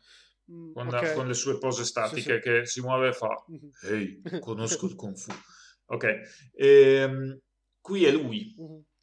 E la stessa cosa, cioè se tu pensi a Winona Ryder, no? Mm-hmm. Che in questo film, anche se volesse, non potrebbe sbattere le sopracciglia, mm-hmm. le ciglia, no? Eh, cioè, sono tutti... Ehm, è come vedere film, una, una specie di trasposizione filmica della commedia dell'arte, cioè hanno tutti la maschera, hanno tutti il colore, hanno mm. tutti il cerone in faccia. Sì, sì. Cioè, allora... E quindi la loro è una è più se devo dare un aggettivo mm. è una recitazione West Coast. Cos'è una recitazione West Coast? Spiegami. Eh beh, allora una, una recitazione East Coast è la recitazione Tribeca, mm. no? Cioè, quindi la recitazione alla, alla Al Pacino, diciamo così. Ok. Molto, molto conscia del fatto che fare l'attore è una cosa molto importante, capito? Mm-hmm. È più che un mestiere, è una vocazione, ma è anche un'opera politica. Mm-hmm. Ecco. E invece nel West Coast, eh, West Coast non è Hollywood, eh, West Coast è proprio la Baja California, cioè okay. cioè qui c'è, sono dei cingalero sulle loro, loro ride. Mm-hmm sì, e loro qui sono proprio dei cazzo di cingalero sulle loro Sì, decisamente. E io devo dire che tipo uh, loro sono credibili, ma non sono esorbitanti. No. Ci stanno, in realtà come tu hai detto, loro fanno una maschera più o meno un po' esagerata della percezione che abbiamo di sì. loro. Sì. Perché tipo il personaggio sì, sì. di Woody Harrison è tipo la versione caricaturale che io ho nella mia testa di Woody Harrison. esatto. Eh, il personaggio di Robert Downey Jr. è la versione esagerata di Robert Downey Jr. Sì, sembra quel metacinema di star in crisi che parlano dell'essere una star in crisi. Eh, cioè. Il personaggio di Winona Ryder è il, meno, è il meno Winona Ryder di quello che mi aspettavo. Sì, sì. E a me mi dispiace. Forse è il più Winona Rider nella vita reale, perché noi non la conosciamo, però. Sì, no, e poi guardando questo film qua mi sono detto, cazzo, lei era brava, cioè, è una brava attrice, peccato che non, non gli danno qualcos'altro da fare oltre a Stranger Things. Beh, poi tieni conto che Winona Rider era la fidanzata di Keanu Reeves, quindi sì, c'era sì, anche sì. un po' questo effetto nostalgia, un po' questo buttiamolo su. Sì, sì. Bene, uh, Un'altra cosa che ho trovato interessante del film è la colonna sonora. Mm. Uh, che a volte. Uh, cioè, la colonna sonora va su due estremi solitamente. Okay. Uh, quello più intimista, più incidentale, con quei violini, violoncelli, pugnette cazzi massi di sinfonia mm-hmm. che danno un tono molto più intimo, tipo il momento in cui lui si sveglia a casa e ha un flashback di quando lui aveva la famiglia. È un tipo di colonna sì. sonora che non è in, non, non addentra nel film, non disturba, ma ha il suo ruolo di, di coprire la scena, di dare il tono alla scena. Sì. E ci sono altri momenti nella quale la colonna sonora sembra quasi una colonna sonora da cartone animato. Non so se hai notato questo. Ok. Sì, l'ho notato. A me la colonna sonora non ha lasciato grande, grandi impatti, se devo dire no, no, verità, eh, però questo l'ho notato. Sì, sì, sì. Eh, torno a dire, cioè, io preferisco il momento in cui la colonna sonora è più incidentale in quel modo, nei momenti più intimi, perché mi ricorda un po'... Sì. Uh, il lavoro di sonoplastia che, ven- che veniva fatto tipo in Mad Men. Che utilizza questo sì. tipo di colonna sonora incidentale che fa da accompagnamento è una cosa che raramente c'è oggi tipo. E yeah. poi vabbè mi, mi, trovo interessante che in questo film tra l'altro c'è un brano di Tom York so, così a caso non so neanche perché è arrivato cioè c'è un brano di Tom York in questo film Uh, un altro aspetto tecnico che non so se che, che mi sono scordato del film e non so se, del, se hanno fatto quello rotoscopage in post produzione se era della lente propria si vede che in molti momenti c'è la grandangolare. E... quello fa parte di quello stile di rotoscopio. Eh, di quello rotoscopio proprio perché ci sono dei momenti in cui tu vedi che sì. uh, è una grandangolare proprio in cui contorce proprio gli angoli dell'immagine. Eh, sì, è, è, un tipo di estetica del rotoscopio contemporaneo, diciamo, non si faceva una volta, ma essendo possibile, perché no? Facilita la, lo svaso della prospettiva. Sì, sì, aiuta a chiarare un po'. Uh, quell'area di paranoia che c'è all'interno del film. Sì. E parlando appunto, uh, questo film qua dura un'ora e quaranta. Sì. E ha un ritmo, in- cioè è, un film con un ritmo un po' particolare perché non è pesante. Ma non è neanche leggero. No, no non è leggero, cioè io per carità non è come guardare un film di, di Antonioni, ma non no. è uh, non è leggero quanto guardare un film d'azione. Però vedi, no. Il film ha un ritmo tale che uh, mi sia passato davanti agli occhi senza accorgermi di tanto. Vero. Cioè, il film ha, secondo me ha un buon editing, anche se la storia ha, ha dei ritmi particolari per arrivare dove vuole arrivare. Secondo me ha tagliato parecchia roba del romanzo, uh, tipo la scena finale, nella quale il personaggio di Winona Ryder incontra il suo superiore o il suo collega di lavoro. Nel romanzo c'è tutta una discussione molto più lunga veramente molto più lunga. E qua nel film, uh, non so, cioè, a livello canonico, uh, per una sceneggiatura di Hollywood, il film ha dei problemi.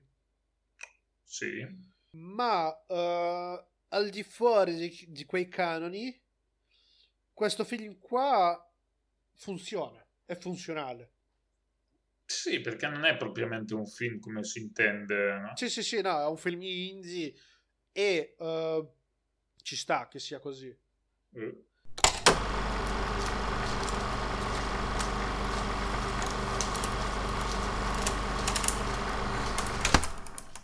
Bene, Mr. Lee, ne abbiamo parlato sì. abbastanza? Direi di sì, anche perché è un film che ha molte cose da dire, ma è anche estremamente lineare. Sì, sì. E il film è piuttosto uh, chiaro in quello che vuole dire. Sì. Che, bambini, se voi vi drogate, uh, drogate con della gente pigliata bene, ok? Sì, e non esagerate perché altrimenti ci rimane. Sì, sì, non esagerate. Se un giorno prendete degli allucinogeni, ricordate di andare a prendere con della gente che lo abbia già fatto, eh, prendete con della gente che vi fida e mai da soli mi raccomando. Sì, esattamente. No, che io vi stia raccomandando veramente, ragazzi. Questo è un prodotto di satira, ok? Perché non voglio un processo su incentivo della droga. Giusto, è importante, ma sicuramente... Stiamo scherzando, insomma... siamo nella post-verità e la gente non capisce un cazzo. No, ma neanche prima. Non ho mai capito. Comunque. Lee, no. io voglio il tuo giudizio nei confronti di questo film. Allora, questo film è, è sicuramente è, non è classificabile con i numeri, mm. è classificabile secondo me con il fatto che questo è un film molto molto molto californiano per quanto mi riguarda ma della California buona della California, California buona sì quella che sta in Messico dunque io invece il mio giudizio è questo film è buono quanto uh, farsi le canne con gli amici. Non che io abbia mai fatto, ma un mio amico lo ha fatto. Gli ha detto che più o meno così. è buono perché sei con gli amici e ne parli. Giusto. Giusto. Giusto, giusto. E quindi? E quindi... Ciao. No. No. So che vuoi partire, Mr. Re. So che vuoi partire. Ma... No, volevo dire una cosa che dicevo al Kogan tanti anni fa, cioè dite le vostre preghiere e prendete le vostre vicende. No, non è questo, Mr. Re. Hai qualcosa da raccomandare? Ehi... Sì. Mm. Oh, dai, dai. Dacci, dacci le tue raccomandazioni. Eh, guardate, con tanto interesse il telegiornale delle 8 di sera, dopo aver visto questo film. e, pensa- no, e pensate a quali correlazioni ci sono. Ah, ah, ah. No, eh, eh. Guardate questo film e poi andate a cercare tutta la questione dell'epidemia degli oppiacei negli Stati Uniti. Ah, quello sì, eh, giusto per sapere di cosa sta parlando perché sì. Mm, pochi ne sanno da questa parte del Sì, mare. sì, è veramente interessante. Cioè, non è interessante, è tragica come cosa. Oh, e sì. guardare questo film, poi andare a vedere la roba, la crisi degli opiaci negli Stati Uniti, è qualcosa... Eh, Cioè, sembra... C'è, c'è- c'è un concetto in semiotica che è il concetto della premediazione. Solo che il Sì. concetto della premediazione eh, viene considerato quando il testo in questione è pressoché sincronico con degli eventi che capitano.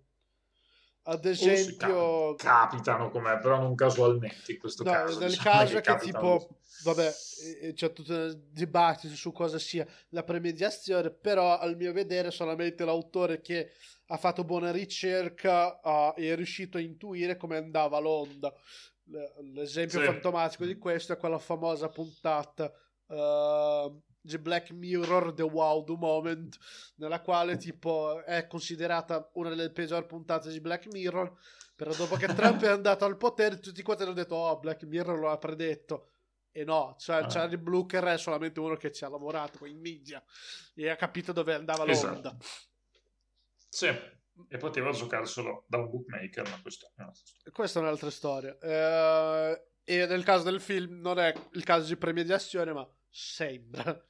Sembra. Già. E hai Esatto. qualcos'altro da raccomandare. E?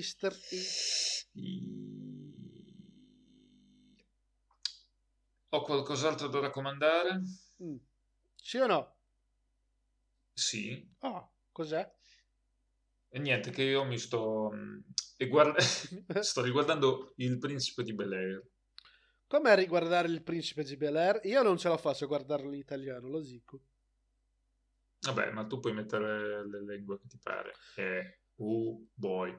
Mm. È un condensato di... Uh. Uh. Ok, cioè c'è dentro... Uh.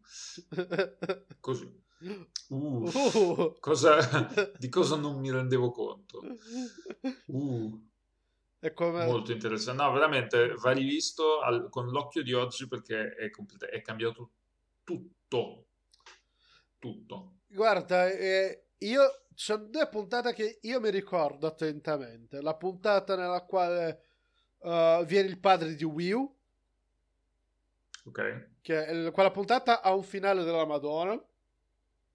Ok. Poi c'è la puntata nella quale eh, Will ritorna, no, va a fare volontariato con la, con la sua famiglia eh, in un- Sì, sì, sì. un'area della città che, vabbè, un- una delle periferie della città.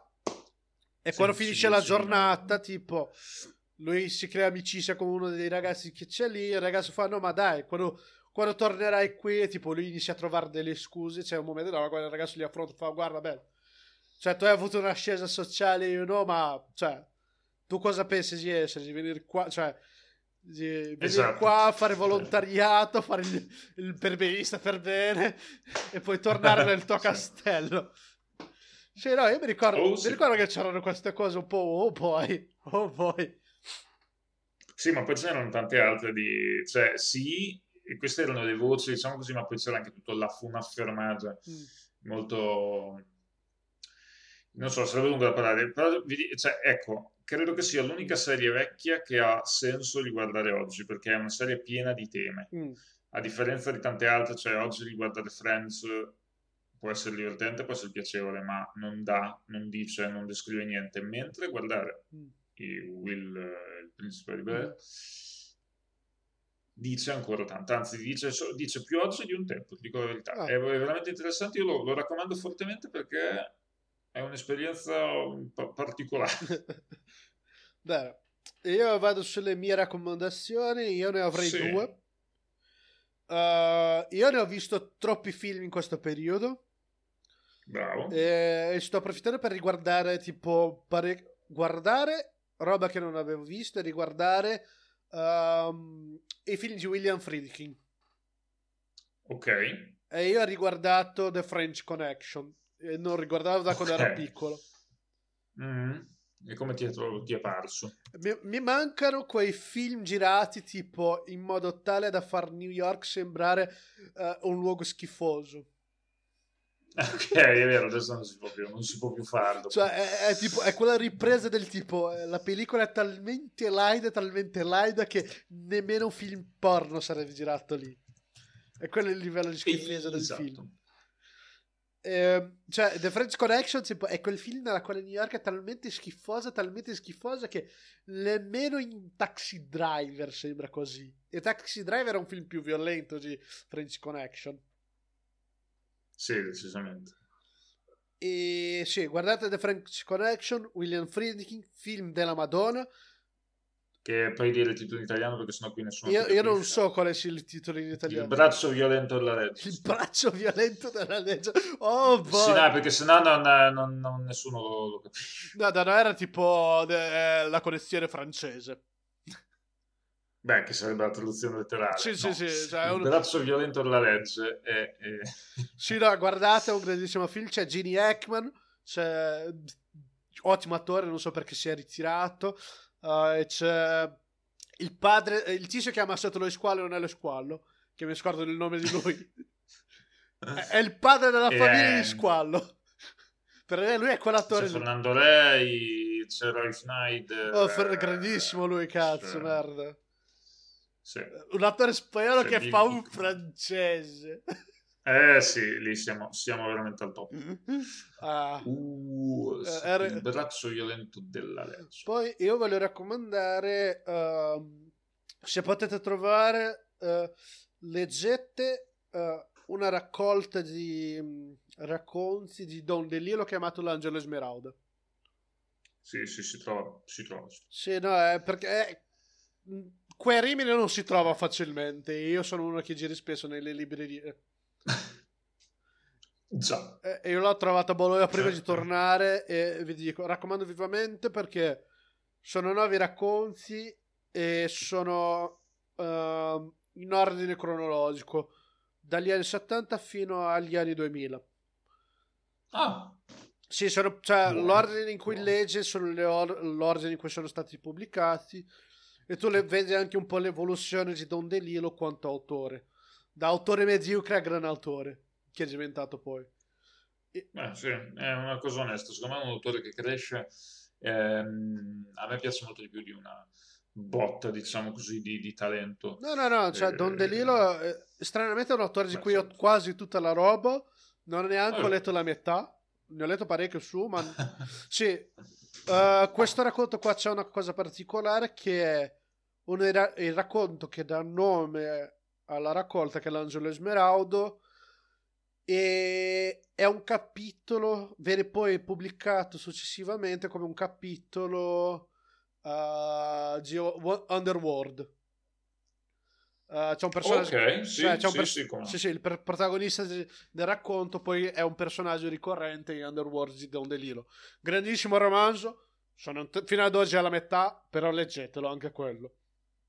Sono 300 pagine, per carità non è difficile, è, è che è solamente lungo. No. È lunghissimo. E a, Beh, però sì. Sì, e poi adattarsi. E poi c'è anche questo: lo stile di Don DeLillo. Se, se leggi il racconto, vedi proprio il cambiamento nel tempo. E tu vedi che mano a mano lui inizia a scrivere più idee che personaggi. Sì, quella è una cosa che mette abbastanza in crisi una lettura, anche se forse è un processo più naturale. No, dipende, non è vero che non tutti fanno questo processo. Sì, sì, no. Cioè, nel caso di Don Delilo tu vedi che lui scrive più idee, per carità, cioè, è una scelta stilistica, di una prosa molto asciutta, e che ti fa sì, per... Forse anche una necessità comunicativa. Sì, no, eh, cioè, ad esempio, America che è il suo primo romanzo ha dei momenti interessanti, ma poi non è tanto ben riuscito. E per estensione vi raccomando, dato che oggi ho, ricev- ho visto la grandissima notizia che l'anno prossimo Jonathan Fraser pubblicherà il suo prossimo romanzo. Che angoscia, Mamma mia, che angoscia. Evis 3. Evis 3. Eh, sai già cosa avrai come regalo di Natale l'anno prossimo? Sì, no, no, lo so, mi viene proprio un goscio, la tristezza d'animo, il, il malessere. Uh, eh, vabbè. Su YouTube si trova una grandissima intervista uh, tra Jonathan Fraser e Don DeLillo, nella quale Jonathan Fraser, uh, essendo anche lui uno scrittore, ne parla uh, di tutta la bibliografia di Don DeLillo fino a quel tempo. È molto interessante, ah. ne vale la pena, dura un'oretta tipo, ma ci sta. Ah, cazzo, ci sta sì. Sì, sì. Adesso tu andrai a cercare tipo Jonathan Frayson e beccherai lui, lui, lui che legge tipo le correzioni e dirai Oddio, no, no! No, ah! no, preferisco evitare perché mi ha messo veramente troppo male. uh, cioè. Hai mai letto Libertà di. Jonathan Frayson? Sì. Hai letto Libertà? Sì. No, tu hai letto le correzioni. Eh, ho letto anche Libertà. Oh, quando hai letto Libertà? Non mi hai detto. No, non ti ho detto e non ne parlerò. perché è troppo triste. Oh boy, oh boy. La migliore descrizione che ha di quel romanzo è, è, come vedere una persona che lancia la merda contro il ventilatore. E vedere la merda che va pian piano. Al rallentatore, come in Matrix. Lento, perché io ti ho detto... Um, tu hai una visione sui personaggi e le storie di Jonathan Francis che è diversa dalla mia perché per te è qualcosa che cioè, ti capisci di cosa parla ma non ti riguarda invece io come ti dico sempre per me ogni personaggio di Jonathan sono io eh, diciamo che sì. i ruoli si invertono cioè io ho la visione da antropologo per me sì. è come fare ricerca etnografica e... Eh, ma magari un giorno anche tu sarai quei personaggi. No, ma ancora non puoi. Uh, cioè. Aspetta, libertà a differenza delle correzioni, eh, quando arriva verso la fine, e due dei personaggi si confrontano perché uno di loro ha fatto una minchiata. Devo sì. dire che è una cosa che mi ha riguardato nel profondo. Ok. okay. nel... Va bene. Cioè, mi ha toccato nel profondo. Ma non la situazione, è che tipo durante tutta la, tutto il romanzo io, io leggevo e dicevo No, non fare quello. No, ma porca puttana, l'hai fatto perché l'hai fatto? Ma tu, ma tu lo hai fatto? No, non ho fatto quello, però non è, non è l'evento in sé che mi riguardava. Era la dinamica. Ok. Era la dinamica. Ah, ok, ok, ok. La dinamica della situazione fino a quando arriva dal tipo, beh, dobbiamo parlare, è... Ah! Ah! Eh, lo so, ma ti manca... Cioè, mi manca diventare te... liberal e, e, e essere Sì, borghese. ma poi ti manca, ti manca la... Cioè, il... perché tutto... Tutti i racconti di Jonathan Franzen sono, parlano di uno specifico tipo di sentimento che ha a che fare con il possesso della proprietà. Sì, sì, sì che tu non hai, ma per motivi, perché anzi tu sei proprio il contrario, cioè sei proprio sradicato, no? quindi è una cosa che, cioè è un, è un tipo di sentimento che ti insorge solo eh, nei confronti proprio di quello che possiedi, cioè quando possiedi un bene, così, e quindi ti dico, è uno specifico sentimento, cioè fai fatica se non è, sei in quella condizione a capire di cosa sta parlando, cioè capisci di cosa sta parlando, ma non senti di cosa sta parlando. E, ehm, e quindi capisci concettualmente quello che ti viene raccontato perché lo sa raccontare, però ti manca quel ti manca quell'ambigua morbosa predisposizione a dire no, però sì, no, ma anche io, no, però l'ho fatto, cioè se hai più di 25 anni, però l'ho fatto, capito? Oh, e quello forse non ti riguarderà, non lo so, però sappi che eh, guarda ti dico liber- in base a come andrà la tua vita potresti avere dei figli e questi figli faranno delle cose che tu da vecchio non capirai e quindi litigherete moltissimo proprio per questo Diventerà io ti auguro che sia così perché vuol dire che comunque hai avuto una vita da un punto di vista materiale decente diciamo. però sappi che c'è questo eh, è rischio. No, ok, ok. Comunque... Cioè, tu potresti essere, ti ricordi il, il padre è quello che, che gli viene da che gli viene l'Alzheimer. Il padre che lavorava nelle ferrovie per 12 ore non voleva che fare con la moglie e si leggeva Schopenhauer tipo esatto e tu potresti essere quello lì e, ehm, oh, oppure tu potresti essere l'amico di, di Libertali che adesso non mi ricordo più eh, il musico eh, esatto oh boy oh boy capisci? sì una persona che finisce cioè ha il cervello ma non ha voglia. È questo che intendi? Sì.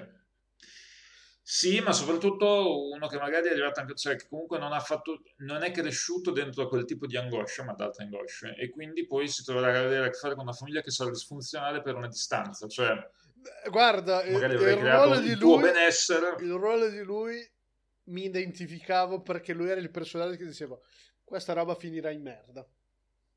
Sì, che è quello che dici sempre.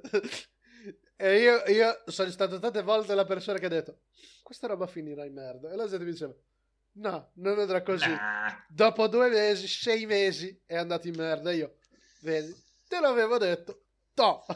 Questo, to. questo sì, però ti ripeto, manca, manca quella... Cioè, tu per ora immagino che ne abbia parlato su una dimensione più relazionale, mm. no? Ma non c'è mai stato... Cioè, nel senso, non hai mai avuto un amico che va, tipo, in rovina. no, no. Esatto. Esatto. Vabbè. Comunque, uh, dopo questa digressione su John Freschen, e, e, tra l'altro il romanzo del 2001 che uscirà uh, sarà uh, per racchiudere questa bellissima trilogia iniziata con le correzioni, poi seguita da Libertà, e io ne ho voglia di leggere ah, perché ho bisogno di famiglie disfunzionali nella mia vita. Sì, eh. E con questa mia recensione, all'interno di una recensione, finiamo la puntata, sì. ragazzi. Ciao, ciao!